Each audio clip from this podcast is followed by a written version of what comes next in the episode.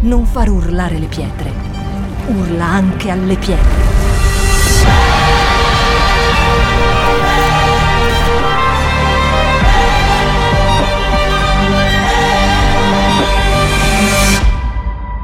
Shout 2022. Alza il volume della tua fede. Grazie davvero, per me è un onore essere qui, grazie per i pastori, io amo davvero i vostri pastori, dico sempre se dovessi scegliere un altro luogo, trovare dei pastori, io verrei qua a Verona, perché l'amore che loro hanno per le persone è grande. Quindi per me è la prima volta e sono venuta qua insieme con mia figlia Sofì, alzati. Poi vi saluto anche l'altro figlio che si chiama Luca che lui è in un weekend che ave- doveva partire, quindi mamma ti prego, però salutami tutti quanti. Quindi. Poi abbiamo anche mia cugina Dalila con il marito Paolo. Vi spiego brevemente, velocemente, poi entriamo un po' nella parola che Dio ha messo nel mio cuore. Sono molto emozionata, stamattina siamo alzati io alle quattro e mezza, perché improvvisamente non so come mai alle nove noi eravamo già a Verona un miracolo. Quindi ho detto, vabbè, andiamo già in centro, andiamo a fare un girettino. Quindi è bellissima questa chiesa, davvero per me è un onore essere qui, mi piace vedere questa passione, questo amore per Dio, bello anche tutti i nuovi pastori consacrati in questa chiesa, quindi proprio il Signore sta allargando i pioli. Il Signore proprio sta allargando i pioli, anche mi è piaciuto vedere che la Chiesa, io sono molto strategica anche per la città, mi è piaciuto vedere che la Chiesa è in mezzo alla fiera, perché io già conosco qua, i miei due figli sono nati a Verona, sappiate, e mm, quindi che c'è la fiera qui, quando ho visto anche il supermercato ho detto wow, perfetto, Dio vi ha posizionato in una posizione strategica proprio perché vuole, racco- vuole raccogliere ok? Io sono romana, io nasco a Roma, quindi ho fatto tutto un percorso di studi universitari, mi sono laureata in economia e poi nel frattempo sono stata vista mentre giocavo a calcio, perché io anche ho fatto calcio femminile e quindi all'età di 13-14 anni ero al mare e eh, un presidente mi ha supervisionato, mi ha visto, mi ha detto, mi ha ingaggiato. Quindi è iniziata la mia carriera calcistica che mi ha portato addirittura ad arrivare fino in Serie B femminile. Non è il calcio femminile di adesso che è sponsorizzato con la FIGC, noi abbiamo faticato tantissimo, ci siamo tanto autofinanziati, però ci siamo levati davvero tantissime soddisfazioni insieme anche con mio padre, addirittura abbiamo vinto coppe e ho fatto tante esperienze e vi dico, il Signore mi ha raggiunto nel calcio. Pensa, Gesù mi ha raggiunto, io vengo diciamo da un background cattolico e mentre ero lì che riflettevo un po' nella mia vita, perché la mia vita era super felice, poi come mi sono laureata subito ho iniziato a lavorare come commercialista. Oggi dove lavoravo come commercialista c'è una chiesa Sabaoth, la Sabaoth di Roma. Ho visto poi nei vari percorsi come Dio poi ha piantato le chiese, come lui sostituisce. No? Prima c'è il vecchio mondo e poi c'è il nuovo mondo con la chiesa. Quindi prima io andavo a fare le trasferte la domenica, oggi la domenica vado in chiesa. Ok, quindi cosa succede? Succede che queste ragazze mi parlano di Gesù. E quindi, in poche parole, io non stavo cercando Dio. Quello che io racconto sempre sono molto contenta, davvero, della storia che Dio ha creato per me. Quindi sii contento anche tu della storia che Dio ha creato per te. Ok, noi non dobbiamo imitare nessun altro, cioè davvero, ma dobbiamo invece cercare qual è la nostra storia. Io sono molto orgogliosa del mio Signore, della mia storia, perché? Perché Lui mi ha raggiunto nel calcio. Non lo stavo cercando non stavo chiedendo di lui, quando improvvisamente queste ragazze mi hanno parlato di Gesù con una piccola Bibbia, ero molto affascinata di questa piccola Bibbia di pelle e tutta la serata io avevo domande, perché sai, tu non vuoi conoscere Gesù, però improvvisamente poi fai quelle domande un po' strane, no? E loro trovavano tutte le risposte nella Bibbia. Già questo mi affascinava perché parlavano di Dio fuori dalla Chiesa. E quindi niente, ti racconto brevemente, quindi mi hanno inserito subito in un gruppo, sicuramente tipo i nostri live, quindi io, dopo che ho fatto una preghiera, però che cosa succedeva? Comunque io continuavo la mia vita da commercialista, cioè comunque non avevo troppo bisogno di Dio perché comunque guadagnavo un sacco di soldi, a differenza di adesso che vivo per fede, ma guadagniamo più di 4.000 euro, ma oggi ho il doppio, eh? oggi ho il do- giustamente il pastore ride, oggi ho il doppio, ho il doppio, perché prima forse avevo una casa, oggi ce ne ho due, non si sa come l'ho pagate, ma di mia proprietà, quindi Dio ha fatto il triplo. Però guadagnavo un sacco di soldi, quindi non avevo bisogno di Dio. E quindi cosa è successo? Un giorno io mi sono ritrovata da sola nella mia casetta, nella mia casa, e ho detto, Signore, ma perché mi cerchi se io non ho bisogno di te? Cioè, non, non ho bisogno di te. Cosa è successo? Io sono romana romanista, ok? Quindi il numero 10 è Totti. Nel 2002, quando io ho fatto questa domanda, pensa, io sono romana e non ci incastra nulla, come dicono in Toscana, Firenze. Ma nel 2002 Battistuta giocava alla Roma. Ok? E quindi il numero della maglietta di Battistuta è il numero 20. Io mi sono approfondita con mio figlio, che lui pure ama il calcio. Cosa è successo? Io quel giorno, prendi la tua Bibbia un attimino, e facevo, Signore, io non ho bisogno di te non ti sto cercando, quindi prendi un attimo la Bibbia, non ce l'abbiamo proiettata, mi dispiace, non questa non c'è, tra le varie cose. E io ho aperto a caso la Bibbia, mentre stavo aprendo a caso la Bibbia mi venivano in mente queste ragazze che mi dicevano non aprire mai a caso la Bibbia, perché ti può parlare anche il diavolo. Ci può stare, potrebbe, però in quel momento ho detto no, io sto interrogando il mio Dio perché mi deve parlare il diavolo, cioè non è che sono andata da lui, sono andata da Dio. Ed effettivamente vai un attimino a leggere, quindi in Romani lettera ai Romani, al capitolo, al versetto. Io ho a casa una foto, sono riuscita a vedere nel sito di Totti, ok, che c'è Totti con Battistuta, che c'è il 10 e 20. E proprio c'è scritto così, leggilo un attimo insieme. Sono stato trovato da quelli che non mi cercavano, mi sono manifestata a quelli che non chiedevano di me. È forte Dio.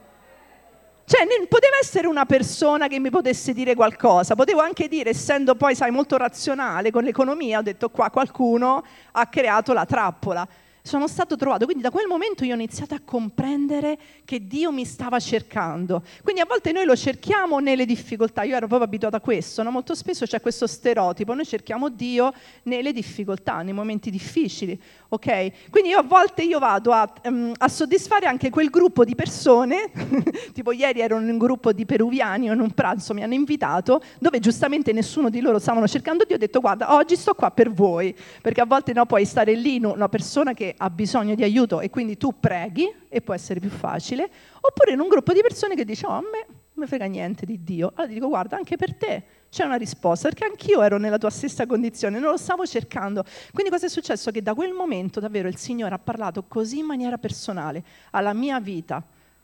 Poi ho scoperto che c'era un cellulare, il 333. Sapete, c'è il cellulare di Dio? Pastori, non gliel'avete dato? Aia. C'è un cellulare, lui c'ha il 333, Geremia 33.3 che dice invocami, cioè telefonami, cioè non è che poteva al tempo di Geremia di telefonami, ancora il telefono non c'era, quindi invocami e io ti rispondo, quindi non è che dice se non c'è connessione, non c'è linea, quindi piano piano Dio mi dava quei versetti, quei passaggi così personali, ho capito, invocami e io ti risponderò, ti annunzierò cose grandi, impenetrabili che tu non conosci quindi vuol dire che io come, tra virgolette, laureata, che pensavo di aver compreso tutto già del mondo, comprendevo che c'era un, un, qualcuno, Dio, che mi poteva dire delle cose che non potevo arrivare con la mente umana, non potevo arrivare con i miei studi universitari. Quindi io spesso quando incontro le persone dico, guarda, lo sai che Gesù è per i fighi? È per gli intelligenti, perché molto spesso c'è anche un altro stereotipo. Oggi stiamo buttando giù un po' di stereotipi con la mia storia. Lo stereotipo che io ho bisogno di Dio solo quando ho difficoltà, ho bisogno. Invece no, no, perché lui ti dà di più di quello che tu ti puoi immaginare. Quindi da quel momento davvero, nell'arco di pochissimi anni, ho detto no, guarda, ne vale la pena di lasciare tutto per Gesù.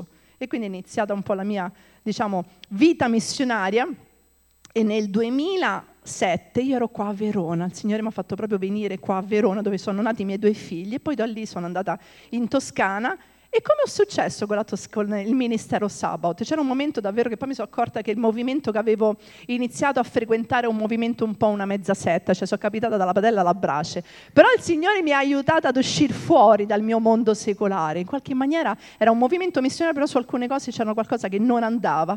E il Signore ha usato questo movimento missionario per poi tirarmi fuori dalla mia vita, tra, tra virgolette, normale di routine. Okay? E ho deciso di non ritornare mai più indietro. Ho continuato continuato ad andare avanti, nonostante mi sono ritrovata sola con due bambini piccolissimi. Immediatamente come è nata Sofì purtroppo il rapporto non è andato bene, non ci eravamo nemmeno sposati, ecco i vari frutti negativi diciamo che quel movimento ha portato. Però oggi il papà dei miei ragazzi è una persona meravigliosa, io lo amo davvero, però in qualche maniera le nostre strade non sono riuscite ad unirsi, ok? Ma questo non ha permesso in me di fermarmi. Molto spesso dico, Signore, cioè, perché devi usare una mamma, tra virgolette, single con due bambini? No? Perché uno dice, allora vado in una chiesa, Tipo, sai, a volte i pastori brasiliani come fanno? Vanno nella chiesa e dicono, questa è la mia famiglia. Allora dico, scusa Signore, cos'è che racconto? No, ti senti sempre un po' a metà, ok? E io penso che Dio in qualche maniera con me mi dice, continua andando avanti, continua andando avanti. Anche prima, mentre raccontavi la tua storia, ti ringrazio, mi ha fatto piangere un pezzettino. Quando lui ha detto che a destra non ci vedeva, il Signore mi ha detto, alla destra ci sono io. Boh, stavo piangendo, davvero grazie. E quindi ho detto ok, sarò la moglie del pastore. quindi a Firenze noi diciamo sempre, io dico questo, il pastore è Gesù. Io sono la sua moglie, ok? Quindi in tutti questi anni, in tutto questo tempo, ogni tanto dico, Signore, ma puoi usare un'altra coppia? È più felice, è più una testimonianza. Invece lui comunque mi incoraggia e quindi, ragazzi, questa è la mia storia. Poi ce ne sarebbero tante altre cose che davvero Dio ha fatto nella mia vita e io sono proprio grata a Dio in questo. E la parola che proprio volevo condividere con voi oggi ha a che fare proprio che è così, molto bella, proprio questi giorni anche su Firenze mi ha parlato proprio che Dio è fedele, cioè i vostri brani che avete messo è già la predica. Poi la testimonianza è la predica, quindi io dovrei già chiudere, davvero mi sento impacciata e non so più cosa dirvi, ma in realtà sono questi concetti che già abbiamo tirato fuori, ok? Proprio il Signore mi parlava questo, che molto spesso noi abbiamo bisogno sempre di sicurezza abbiamo sempre bisogno di un luogo di rifugio, cioè di una protezione. A volte abbiamo paura di tante cose. Questo succede un po' per le persone che non sono credenti, però anche per noi credenti questo accade. Abbiamo sempre bisogno di quella protezione. Chi è così? Io prima di conoscere il Signore mi ricordo che eh, vivevo in un appartamento al piano terra e avevamo cancelli, cancelletti, cose. Poi nel momento in cui ho lasciato la mia vita per, il, per la vita mondana, ho iniziato a frequentare quindi una vita missionaria, io vivo a volte nelle case senza cancelletti. Non so se vi capita anche a voi. Una volta è capitato anche che ho dormito con la porta quasi aperta.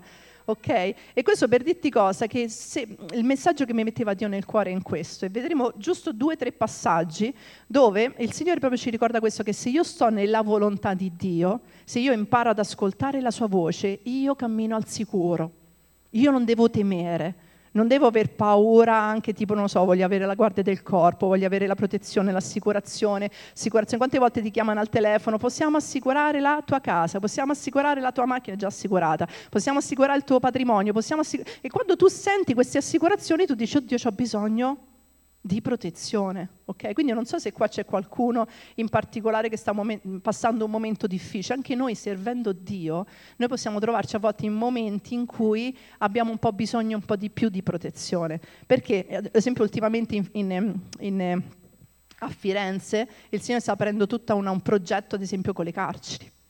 Ok? Quindi è un luogo molto difficile il carcere. Il Signore già mi ha chiamato nelle carceri per altre situazioni. E io ho conosciuto proprio un uomo, che questo si chiama eh, un signore che ha 82 anni, che lui è proprio il Mosè della situazione. Sono 25 anni che lavora nel carcere di Prato. Il Signore ce l'ha messo proprio, ce l'ha fatto incontrare nemmeno due settimane fa e stiamo facendo tipo degli incontri con lui. E lui nella semplicità io sto vedendo la protezione di Dio.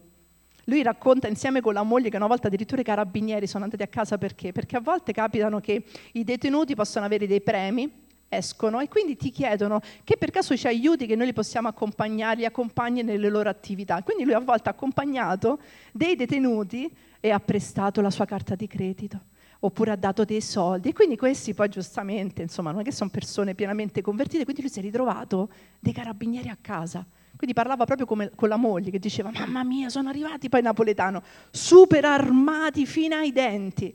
E quindi io lì davvero ho visto davvero la protezione. Cioè se noi camminiamo nella volontà di Dio, Lui ci protegge. Questo è il messaggio che oggi volevo condividere con te. E proprio il titolo, se vogliamo dargli un titolo, è tu puoi essere irresistibile, però non è un irresistibile tipo a livello di, di aspetto, è resistibile, scrivevo così, invincibile e inarrestabile. Ok, sei con me? Ci siete? Amen? Amen. Allora, quindi andiamo un attimino insieme, volevo condividervi proprio questo, quello, ciò che parla della saggezza. Non so se qualcuno di voi un po' ha mai chiesto a Dio, Signore, dammi saggezza, aiutami, ok? E c'è il primo capitolo dei Proverbi che è molto bello, leggo velocemente dal versetto 20, dove c'è questa saggezza che grida. Tu dici che c'entra la saggezza? Perché vedremo che con la saggezza noi anche, la saggezza di Dio, proprio l'ultimo passaggio dirà così, chi mi ascolta sarà sicuro, viva tranquillo, senza paura di nessun male. Cioè oggi voglio proprio questa la parola che il Signore ha messo nel cuore, cioè che se noi siamo sotto la volontà di Dio, se noi siamo in ascolto della voce di Dio, io cammino nella piena sicurezza, nella fede, fede e fiducia piano piano, no? nelle varie difficoltà, io sarò al sicuro, io sarò al tranquillo, non avrò bisogno di altri tipi di protezioni. E qua dice così, la saggezza grida per le vie, fa udire la sua voce per le piazze, negli incroci affollati essa chiama, all'ingresso delle porte in città pronuncia tutti i suoi discorsi. Fino a quando ingenui amerete l'ingenuità? Come se lei sta proprio gridando, no? Facendo proprio un richiamo. Fino a quando gli schernitori prenderanno gusto a schernire e gli storti avranno in odio la scienza? Volgetevi ad ascoltare la mia correzione. Io farò sgorgare su di voi il mio spirito, vi farò conoscere le mie parole.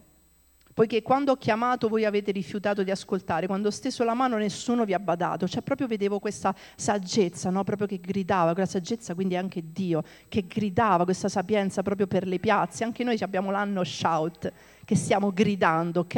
E quindi incontrava cosa? A volte questa resistenza, questo schernimento, ma lei continuava a gridare. Dice non avete respinto, anzi avete respinto ogni mio consiglio e la mia correzione. Non avete voluto sapere. Anch'io riderò delle vostre sventure, mi farò beffe quando uno spavento vi piomberà addosso. Quando lo, la sventura vi investirà come un uragano, vi cadranno addosso afflizioni e angoscia. Allora mi chiameranno, ma io non risponderò. È molto forte questo, questo passaggio, ok? Mi cercheranno con premura, ma non mi troveranno, poiché hanno odiato la scienza. I consigli hanno disprezzato ogni mia correzione. Si pasceranno del frutto della loro condotta, saranno saziati dei loro consigli. Infatti, il pervertimento degli insensati li uccide. È molto forte questo, però dice così, finisce così: ma chi mi ascolta starà al sicuro viva tranquillo senza paura di nessun male. Ok? È un continuo nell'Antico Testamento. Non so se tu ami l'Antico Testamento, il Nuovo Testamento. Noi, ad esempio, su Firenze abbiamo iniziato la lettura della Bibbia. Lo sai perché? Perché un giorno ero a predicare e ho detto: chi ha mai letto la Bibbia almeno dieci volte? Alzi la mano. Chi ha letto la Bibbia almeno otto volte? Almeno cinque?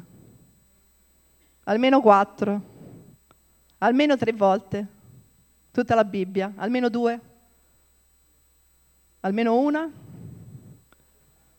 Guardate pastori, giratevi. Allora, chi almeno ha letto la Bibbia almeno una volta? Alzi la mano. Ecco, allora, quindi questo ho fatto a Firenze, ok? E cosa è successo? Ho detto, Dio, Signore, aiuto.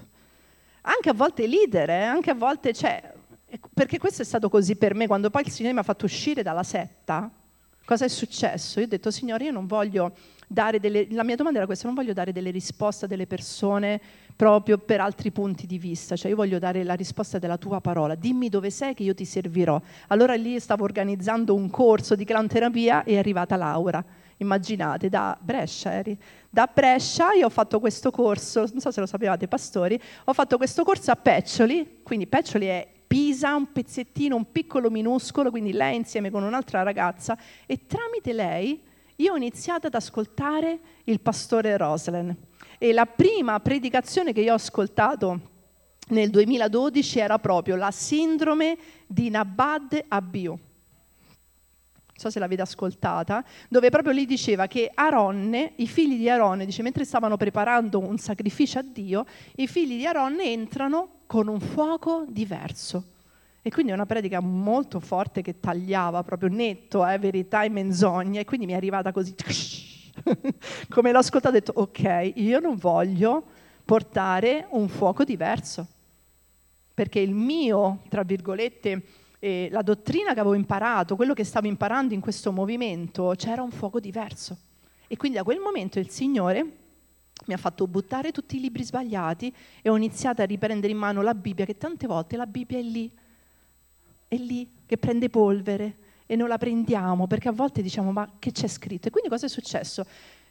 Quindi ho amato la parola di Dio, di nuovo davvero ho amato, ho amato davvero immergermi nella parola, un po' come dice anche i vari profeti, dice ho ascoltato la tua parola e l'ho divorata.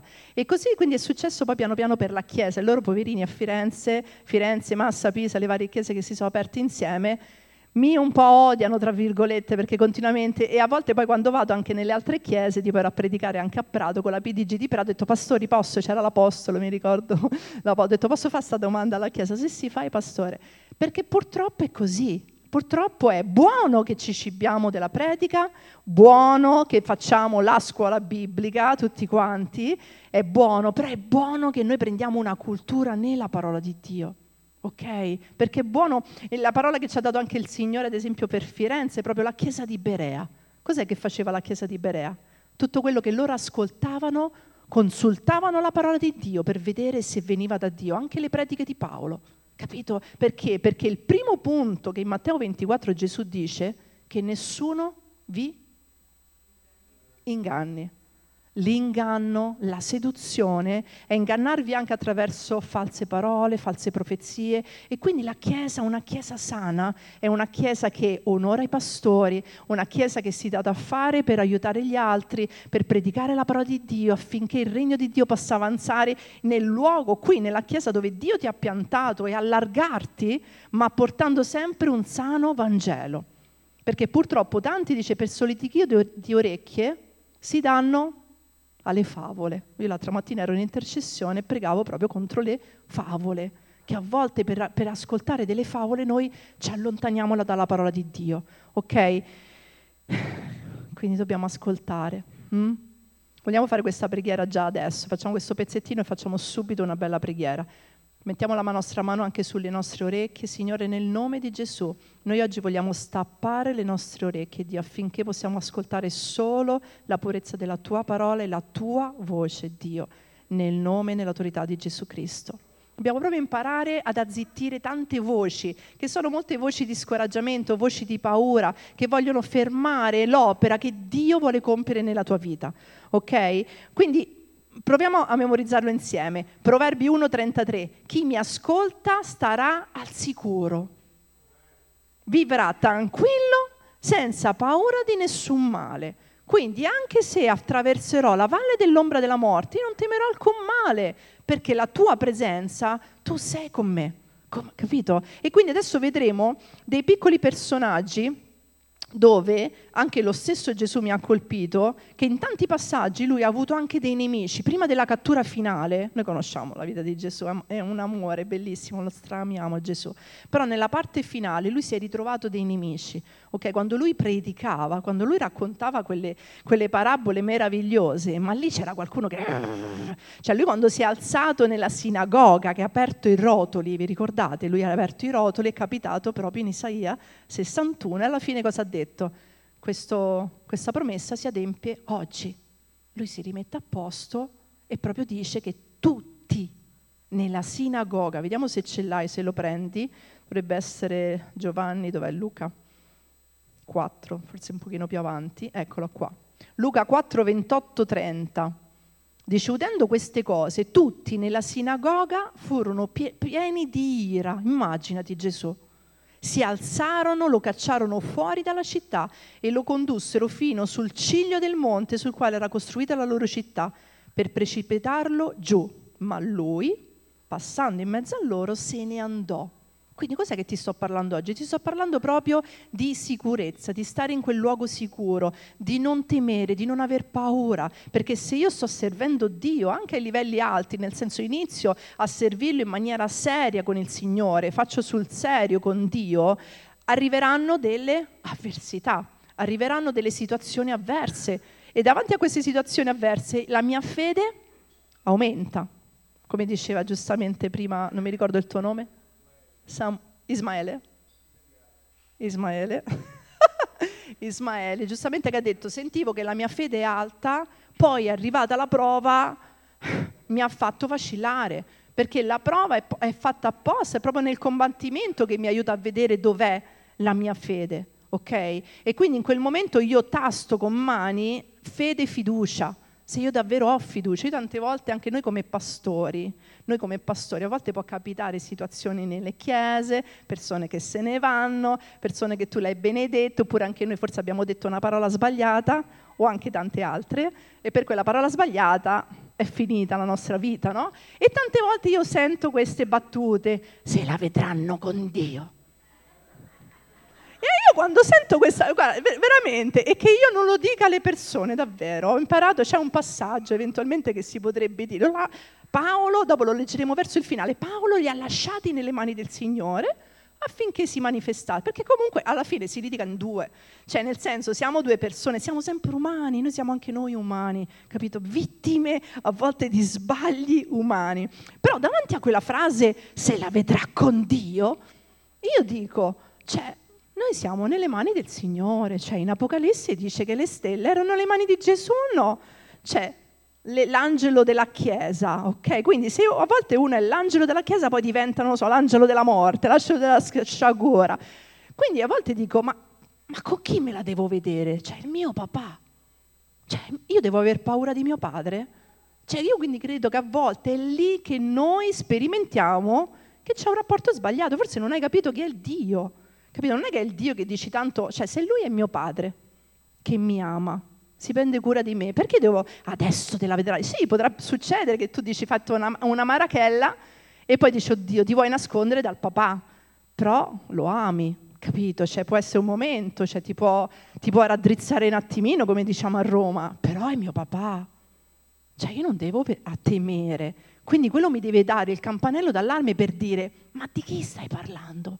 Cioè non è il mio Dio, cioè mio Dio mi ama, come anche ama te. Forse c'è stato un problema, questo ci ha portato a pensarla diversamente. Se Dio mi vuole togliere da questa chiesa, mi toglierà, ma io continuerò ad amare. Cioè io avrò una, un, capito, un rapporto di fiducia col mio papà. Quindi analizziamo davvero oggi questo, perché per essere a rifugio con Dio sempre, nell'avversità, nel ministero, anche in momenti difficili come è successo Gesù in cui noi, shout, dobbiamo parlare capito, in, in, situazioni toste, e Dio mi ha fatto trovare davvero situazioni toste per parlare, io non devo temere, non devo aver paura se Lui è mio Padre. Sei con me? Se non è così, proprio, Signore aiutami, io voglio conoscerti ancora di più, perché se Lui è mio papà, è mio papà per sempre, non è che poi dopo finisce. Il figlio il prodigo cosa ha fatto? Se n'è andato, ha preso l'eredità in anticipo, ma è ritornato in sé, è ritornato dal papà, Cosa ha fatto quel papà? L'ha aspettato? Abra- Qual è il problema del figlio prodigo? È il fratello. molto non si parla, io molto spesso nell'intercessione parlo molto dello spirito del fratello del figlio prodigo, non so se mi è mai capitato nella preghiera anche, perché a volte possiamo essere il fratello del figlio prodigo, ah, quindi anche tutti quanti noi, quindi pastori, non pastori, figli, discepoli, possiamo vedere delle situazioni che dici ma come mai quello ha combinato tutto quel macello? Si può dire macello qui? Sì No, perché casino in Firenze non si può dire, capito? Allora, eh? Macellai. Dice ha fatto tutto quella, quel casino, quel macello e poi come mai è stato riaddrizzato di nuovo? Capito? Allora lì dobbiamo pensare, mm, mm, mm. c'è il fratello del figlio prodigo, ci sei con me? Quindi oggi proprio il Signore ci sta proprio dicendo così, ascolta la mia voce, punta i miei occhi su di me, come quando Pietro era sulle acque, quando camminava sulle acque, finché guardava Gesù, finché ascoltava la sua voce, lui riceveva il perdono, capito? Lui riceveva quell'amore intimo col Signore. Amen? Ok? Amen. Quindi solo nel momento in cui poi l'ora è arrivata per Gesù, allora l'hanno potuto catturare, ma fino a che non è arrivata l'ora per Gesù, era inarrestabile, imprendibile. Ok, noi dobbiamo proprio elaborare dentro di noi questo, che se io sto camminando nella volontà di Dio, ok, non devo temere alcun male, non devo aver paura di questo. Ok, nessuno mi potrà toccare e se succedono, succedono delle situazioni, io continuerò a lavorare nella mia fede, la mia fiducia nel Signore, nel mio rapporto intimo con Lui. Ok? Amen?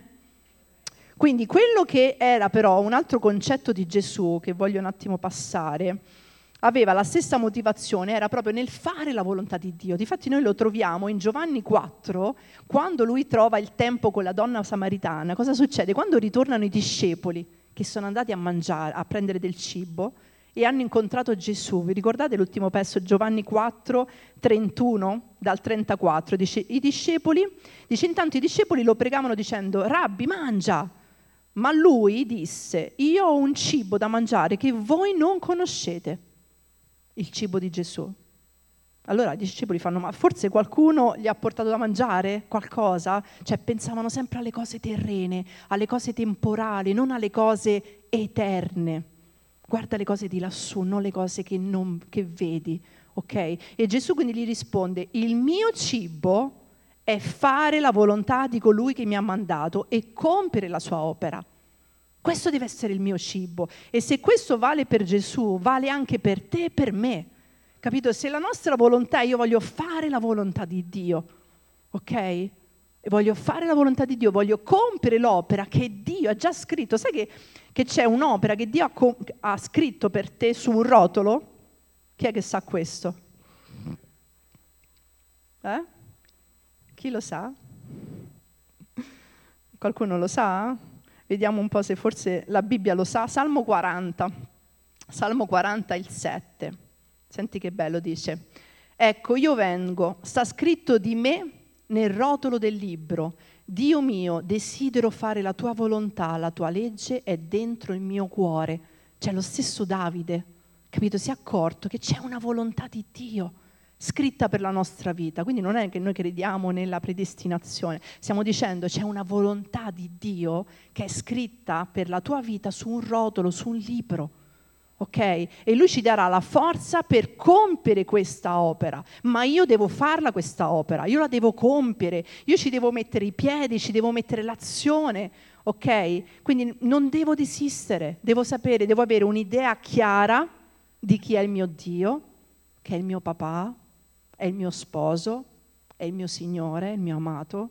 Io devo proprio elaborare questa intimità vera, ma proprio spicciola di giorni, cioè di, cioè deve essere pratica, ok? Deve essere, quindi a volte benvengano situazioni nella nostra vita proprio perché? Perché è normale, creano comunque quel dubbio, quell'incertezza dove mette in gioco tutta la mia vita. Io vedo a volte quando succedono cose molto difficili nella mia vita, io sono arrivata a, um, ad una conclusione di una preghiera che io la chiamo la preghiera salvavita.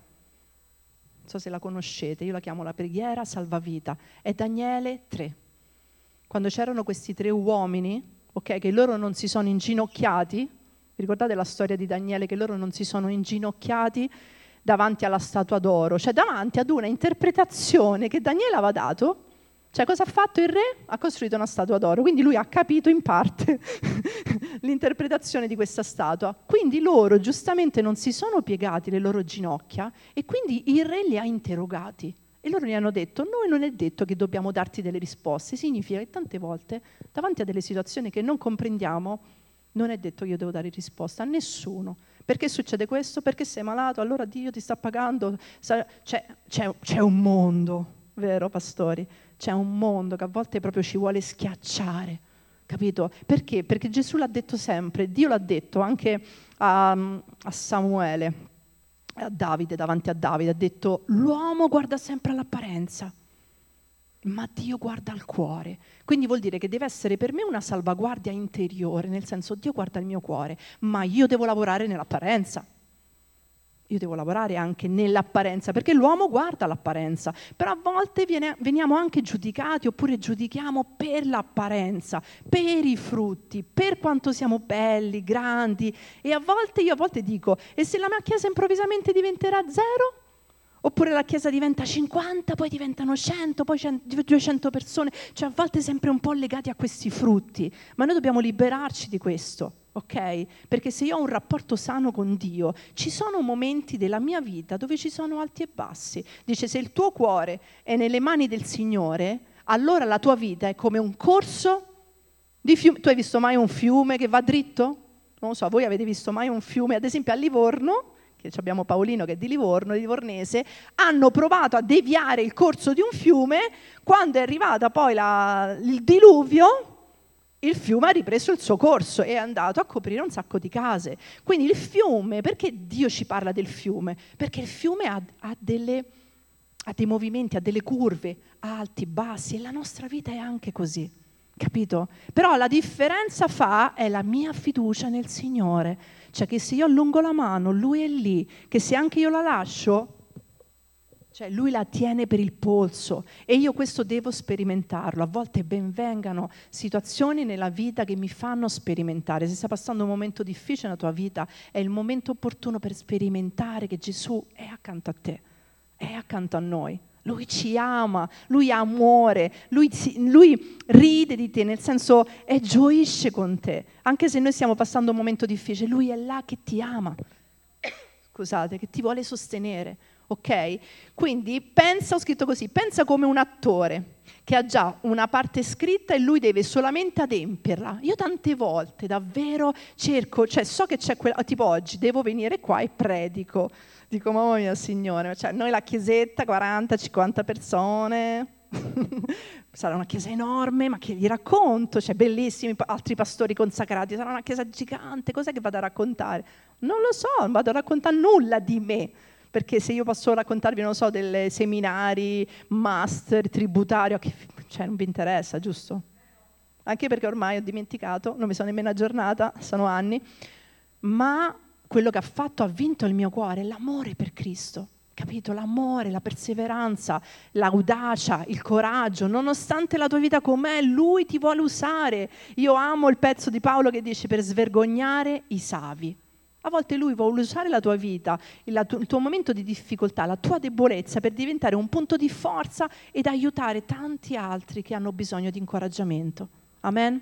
Quindi davvero riprendi in mano oggi la tua testimonianza di storia. Se ancora non c'è con il tuo mentore, nel tuo life, cioè parla di quello che ti sta accadendo, ma cerca di trovare Cristo in quel momento della tua storia, perché Lui è accanto a te, non ti ha abbandonato e non ti ha lasciato. Lui è il tuo rifugio sicuro. Non ci barrichiamo con le nostre protezioni personali, facciamo che sia Lui che ci protegge, ok? Amen? E quindi Efesini 2.10 dice così riguardo all'opera, dice, noi siamo opera sua, quindi nemmeno appartengo a me stessa. Io sono la sua opera, creata in Cristo Gesù per fare le buone opere che Dio ha precedentemente preparate affinché li pratichiamo. Quindi fermati un attimino a riflettere, quali sono queste opere che Dio vuole che tu fai? Qual è quelle, quella volontà di Dio che è scritta in questo rotolo del libro della tua vita, che il Signore ti sta chiedendo di fare? Se ancora non ascolti la sua voce, segnati alla scuola biblica. Primo anno Spirito Santo dove insegniamo la voce di Dio. Cioè quando, quando noi impariamo questi concetti, noi impariamo cose di vita. Che tu, finito, finita ad esempio, non lo so quando la fate voi la scuola biblica, finita la lezione, che ne so, la voce di Dio, hai l'opportunità di ascoltare subito, ti metti a dormire, il giorno dopo, la mattina mi alzo presto, mi metto lì a pregare e voglio ascoltare la voce di Dio la prima volta che ho cercato di ascoltare la voce di Dio. Mi avevano detto che Dio parlava. allora mi ricordo ero in giardino, da sola su un lettino. Voglio ascoltare la tua voce, Signore. Avevo paura. ho detto chissà come mi parla. Perché tu pensi subito, allora mi dirà che ho sbagliato questo, quell'altro, erano ancora proprio gli inizi. E quindi c'erano talmente troppi altri pensieri di pensare che forse eh, chissà che mi dirà, oppure no, non è vero. Quindi ero lì, a un certo punto sento il vento, che forte. Dico, oh. Insomma, non mi ha parlato. Sono passati mesi, però vedi, in questi mesi ho continuato a seguire gli studi, a fare, a pregare. Un giorno ero disperata, mia sorella, meravigliosa Monica, era un momento difficile e io prego per lei, no? quindi ero a casa, lei abitava a Milano, io ero a Roma, inizio a pregare per mia sorella e a un certo momento tipo inizio a sentire qualcosa e tipo scrivo. Mentre scrivo, quindi non è che mi ero resa conto che Dio mi stava parlando, perché cioè, scrivevo delle parole di incoraggiamento, a un certo momento tra le parole di incoraggiamento sento Simona. Cioè lui mi ha parlato la prima volta mentre io stavo pregando per una persona che amo. Ok, quindi quello è stato il primo momento e poi piano piano Dio ad esempio mi ha dato il nome di mio figlio, Luca. Prima ancora di rimanere incinta, io un giorno ero una mattina, ero lì in preghiera, proprio perché da tempo che io sperimento, voglio sentire la voce di Dio. Ok, mi piace, voglio sentire questo rapporto personale. E lui mi fa, dice, tu rimarrai incinta avrai un bambino si chiamerà Luca, sarà un bambino solare, molti lo conoscono a 15 anni adesso, un bambino solare, porterà tanta gioia. E lui davvero è un ragazzo semplice, mio figlio, che proprio io a volte dico Luca, lui mi fa mamma se vuoi, se hai bisogno, mettiti qua, ti consolo un po' io. Sai, i figli poi dei pastori vedono tante situazioni a volte, perché una volta mi ricordo avevamo appena aperto la chiesa a Massa, poi a Pise, quindi io facevo, predicavo a Massa la mattina, poi in macchina andavo perché poi avevamo aperto, avevo aperto Firenze e quindi in questo stratto di strada mi telefona mio padre, i miei genitori che sono a Roma, sono un po' anzianetti, non so se sono collegati, se c'è una diretta, non lo so. E um, a un certo momento mi arriva la telefonata che mio padre stava male. Oddio. Cioè in quel momento ho detto vado a Firenze o vado a Roma, perché giustamente come figlio, ma il dovere il dovere mi chiamava, dovevo andare a predicare a Firenze, perché poi ho imparato, nel momento in cui ho lasciato il mio lavoro secolare, ho dovuto proprio imparare come il lavoro anche per Dio dovesse diventare serio, serio a livello di ore, a livello di, di impegno, proprio mi sono autodisciplinata. Però in quel momento, giustamente ho detto ad alta voce, io avevo Luca davanti, Sofia era ancora un po' più piccolina, e mi ricordo che avevo gli occhiali ho iniziato tipo a piangere, ho detto, Signore, cioè, prenditi cura di mio padre, non so se cosa succederà. Oggi mio padre sta benissimo, gloria a Dio. Però in quel momento ero molto preoccupata e mio, mio figlio mi prende la mano e fa, mamma non ti preoccupare, sono vicina a te, c'era Sofia che diceva qualcosa e lui, in questo momento non disturbare la mamma. Cioè ho sentito una consolazione capito? Quindi chi ha figli sa come a volte Dio può usare anche i nostri figli per incoraggiarci, ok? Quindi vuol dire che Lui sta sempre accanto a noi, amen? Amen. Allora, Giosuè, prendete Giosuè velocemente, prendete Giosuè, Giosuè 1, dall'1 al 9, che conoscete questa storia, però voglio dirti questo di questa storia qua. Di nuovo, Giosuè ha dovuto avere fiducia nel Signore, anche lui. Dice, dopo la morte di Mosè, Dio parla a Giosuè tu immagini, quindi Giosuè in poche parole lui ha avuto un incarico che è partito dai 40 anni che è stato accanto a Mosè. Quindi proprio il Signore mi diceva questo, cioè a volte ci sono degli incarichi che sono di servizio, a volte anche lunghi, che forse tu vorrai fare qualcos'altro, ma il Signore ti sta chiamando ad essere fedele in quel servizio. Quindi i suoi 40 anni di fedeltà al servizio di Mosè ha portato che finiti i 40 anni lui è entrato poi nella terra promessa, perché morto Mosè, Giosuè aveva 80 anni e Dio ha parlato a Giosuè e gli ha detto è morto Mosè. Cioè in qualche maniera questo poi molto ci ha parlato, mi ha parlato anche molto in, in maniera molto personale anche a volte nel ministero, anche nella chiamata lì su Firenze, proprio perché a volte il Mosè, adesso non so se può valere anche per qua, però io quello che ho scoperto parlando anche con tanti altri pastori che noi ci incontriamo per pregare insieme, a volte il Mosè sono cose vecchie.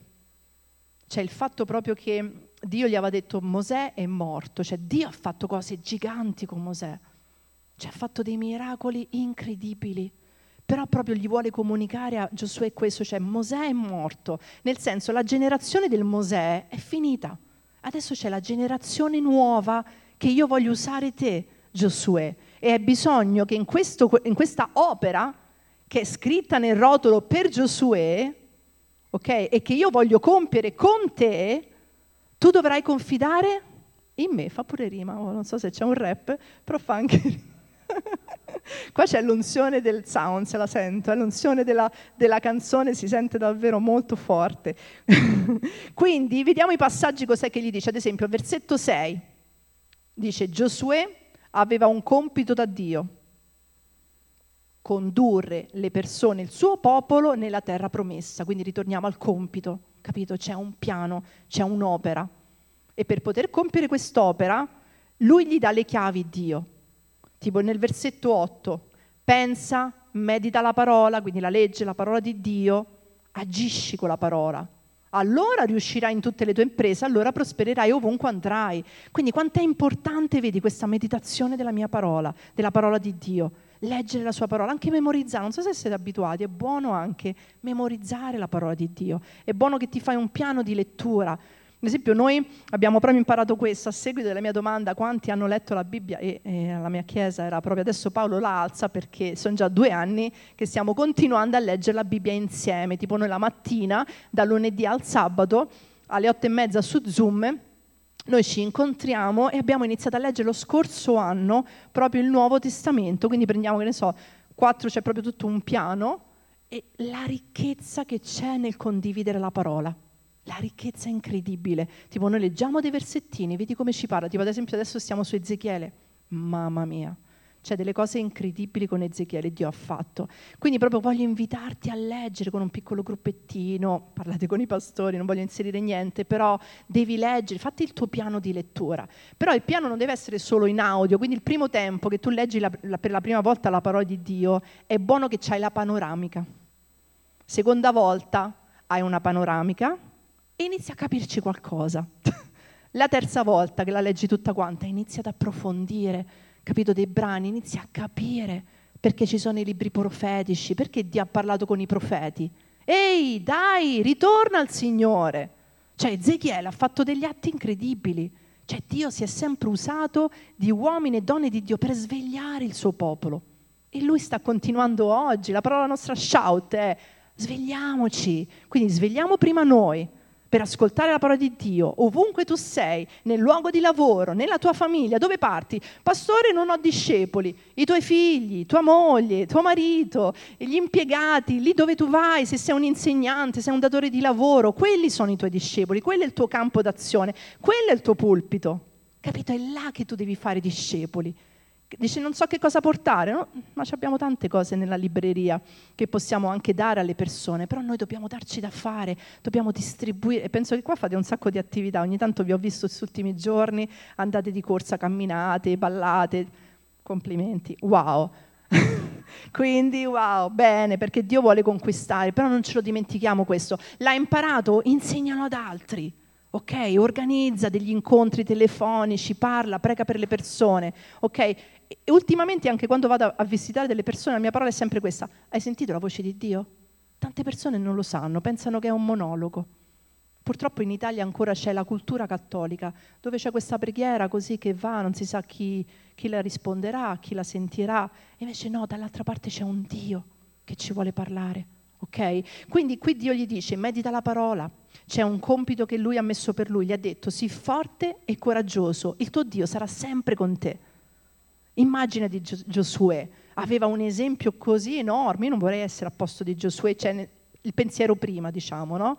Quando poi muore Mosè, che ha visto le acque che si sono aperte, le piaghe, cioè immagina di che peso. E se tu vai a vedere, a volte ho studiato tutte le conquiste di Giosuè, non ce n'è una uguale all'altra, non ce n'è una uguale a quella di Mosè. Non riesce a fare, perché noi siamo umani, a volte cerchiamo un po' una ripetizione, no? Tipo che ne so, prendete sette pani e pesci e mangiamo tutti quanti oggi, no? Cerchiamo di ripetere questo, invece non ce n'è una uguale all'altra, perché? Perché Dio vuole che noi l'ascoltiamo, capito? Perché Lui è un Dio personale e quello che farà nella tua vita. Non è detto nemmeno che quello che ha fatto con me deve funzionare con te. Io ti sto incoraggiando, ti sto semplicemente passando un messaggio, Dio è vero, è reale, Lui è il mio papà, mi ama e come mi ama a me, come ha parlato a Gesù, come ha parlato a Giosuè, può parlare con te. Cioè questa è la grandiosità. Quando tu prendi la Bibbia, io amo leggere i personaggi della Bibbia, vedere attraverso le loro storie attraverso i fallimenti delle loro storie, attraverso le vittorie, cerco di imparare cosa? Il carattere di Dio. Cioè cerco, voglio proprio, sono innamorata di capire qual è il suo carattere ancora di più. E poi mi innamoro di come lui lo fa con me personalmente, nella mia storia della vita e come per la tua storia della vita. Ok? Amen? Amen. Ok, io voglio leggere solo l'ultima parte che abbiamo prima accennato, che riguarda Paolo. Quindi abbiamo visto quindi Gesù, che nessuno è irresistibile, no? Quindi solo quando è arrivata la sua ora, poi hanno, hanno, potuto catturarlo, ma prima nessuno è riuscito a farlo. Abbiamo visto Giosuè che Dio l'ha preparato, gli ha dato un compito, gli ha dato delle istruzioni, leggi, leggi la mia parola, sii forte e coraggioso, ascolta la mia voce sempre. E allora lui è andato sempre al sicuro, addirittura in Giosuè 5. Se vi ricordate, prima di Gerico, prima di Gerico, cosa è successo? Che Giosuè ha visto un grande angelo, cioè ha visto una grande persona davanti e lui si è avvicinato e gli ha detto ma tu sei con noi o contro di noi? Vi ricordate? Invece questo era il grande guerriero, la presenza di Dio che era andata avanti a Giosuè, quindi Dio l'ha fatta in maniera diversa con Giosuè, come l'ha fatta in maniera diversa per Mosè, come l'ha fatta in maniera diversa per Noè. come la sta facendo in maniera diversa per la tua vita. E tu devi scoprirlo e devi essere innamorato davvero di questa chiamata di Dio. Quindi leggiamo il finale, il secondo Timoteo, dove qui Paolo aveva dei nemici. Quindi Paolo ha sperimentato la protezione anche davanti a dei nemici. Lui ha avuto delle persone che lo hanno cominciato a lasciare andare, a tradirlo, tipo Dema, leggiamo insieme, secondo Timoteo 4.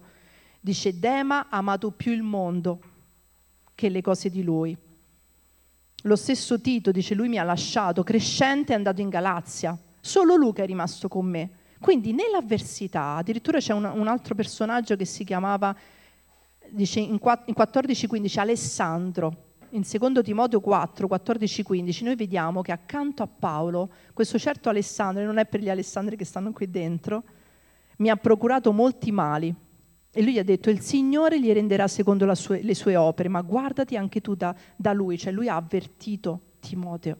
Quindi allora lì la mia domanda è questa, nell'avversità nel tradimento di nemici, Paolo voleva costantemente scrivere lettere, perché nel passaggio precedente dice, portatemi il mantello, era anche quasi mezzo nudo, era nel carcere, nel carcere a Roma, ok?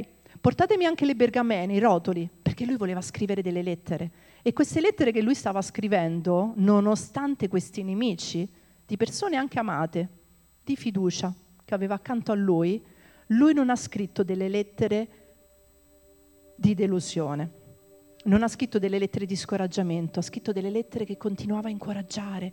E quindi come un, un uomo come Paolo, anche in mezzo a questa avversità, è riuscito a rimanere con un cuore morbido, fiduciato nel Signore, non amareggiato. Immaginati, improvvisamente ti ritrovi da solo, qualcuno che era accanto a te che ti voleva bene, forse una persona fidata ti tradisce. Lui ha continuato, ha detto mandatemi le lettere perché io devo continuare a incoraggiare le chiese, io devo continuare a compiere l'opera. Però lui dice, il finale dice questo, adesso sta arrivando anche il mio momento in secondo Timoteo Paolo dice questo, arriva anche il mio momento, dice insisti, dice senti che scrivi in questa lettera, ti scongiuro Tito, davanti a Dio, predica la parola. Invece di stare a pensare che qualcuno l'aveva tradito, lui ha mandato queste lettere di incoraggiamento, di fede, di perseveranza.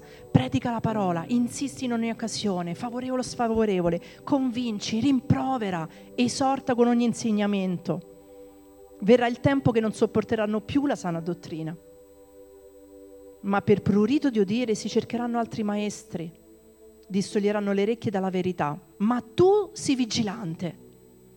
Lui era nelle prigioni, mezzo nudo, con persone che l'avevano, poteva pensare, sono fallito, che ho combinato nella mia vita, ma lui ha continuato a puntare i suoi occhi sull'opera di Dio. Lui doveva continuare a compiere quell'opera fino all'ultimo, fino a che non arrivava il momento che Dio gli diceva, è ora anche la tua ora è giunta, come Stefano, è giunta la tua ora, lapidato, felice, il Signore l'ha preso ok? La nostra determinazione deve essere su quella. E quando lui dice questo, quanto a me io sto per essere offerto in libazione, il tempo della mia partenza è giunto.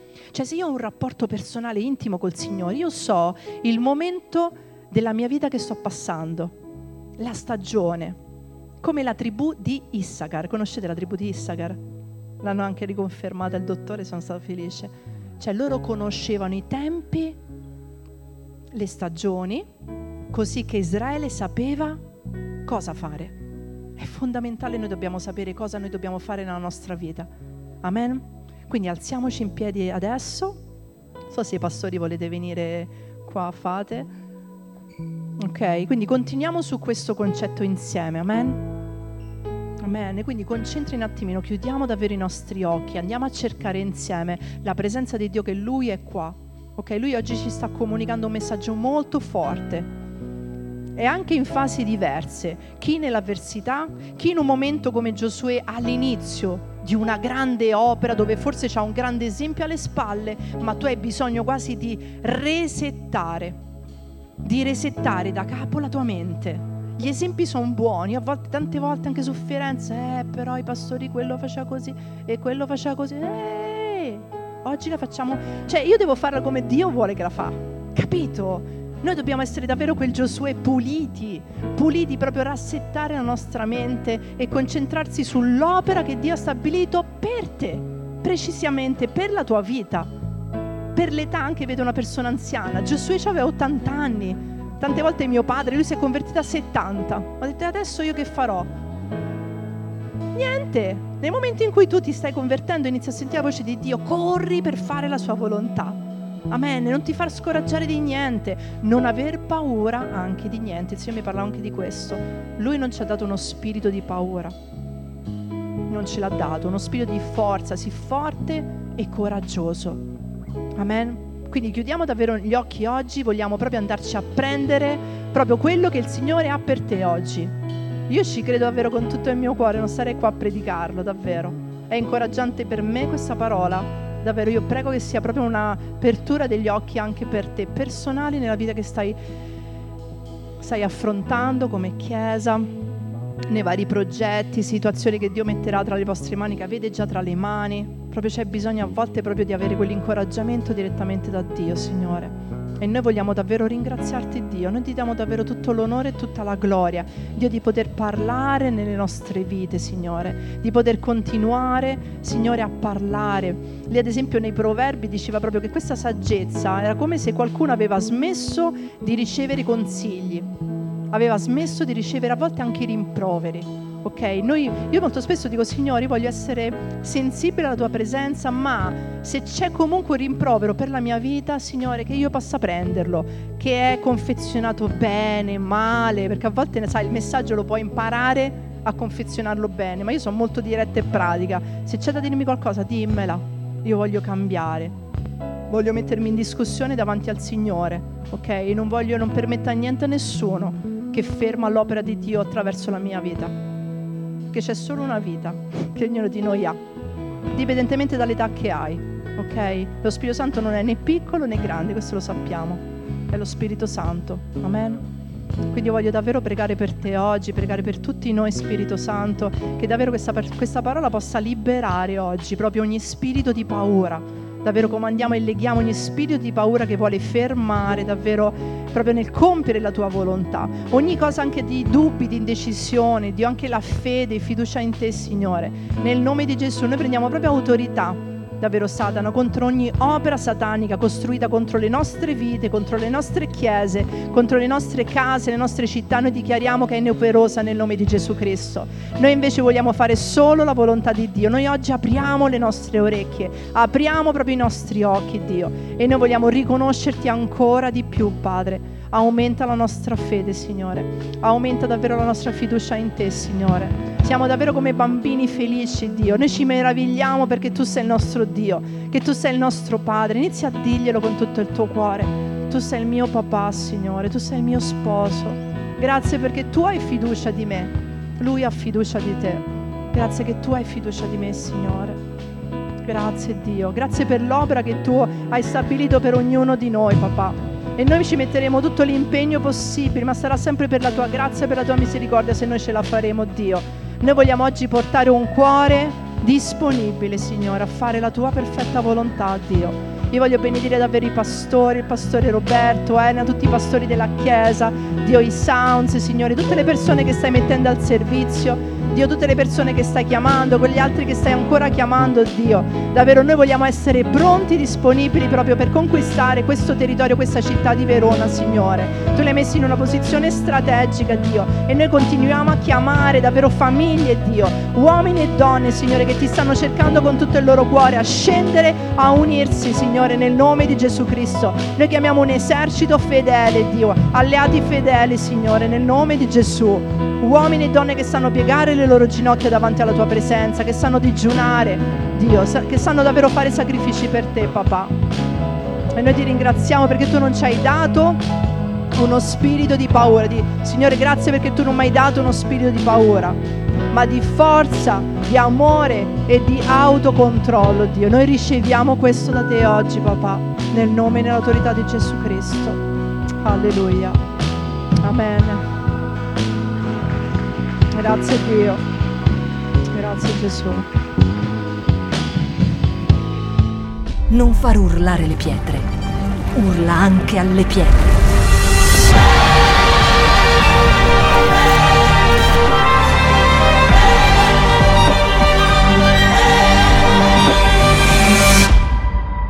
Shout 2022. Alza il volume della tua fede.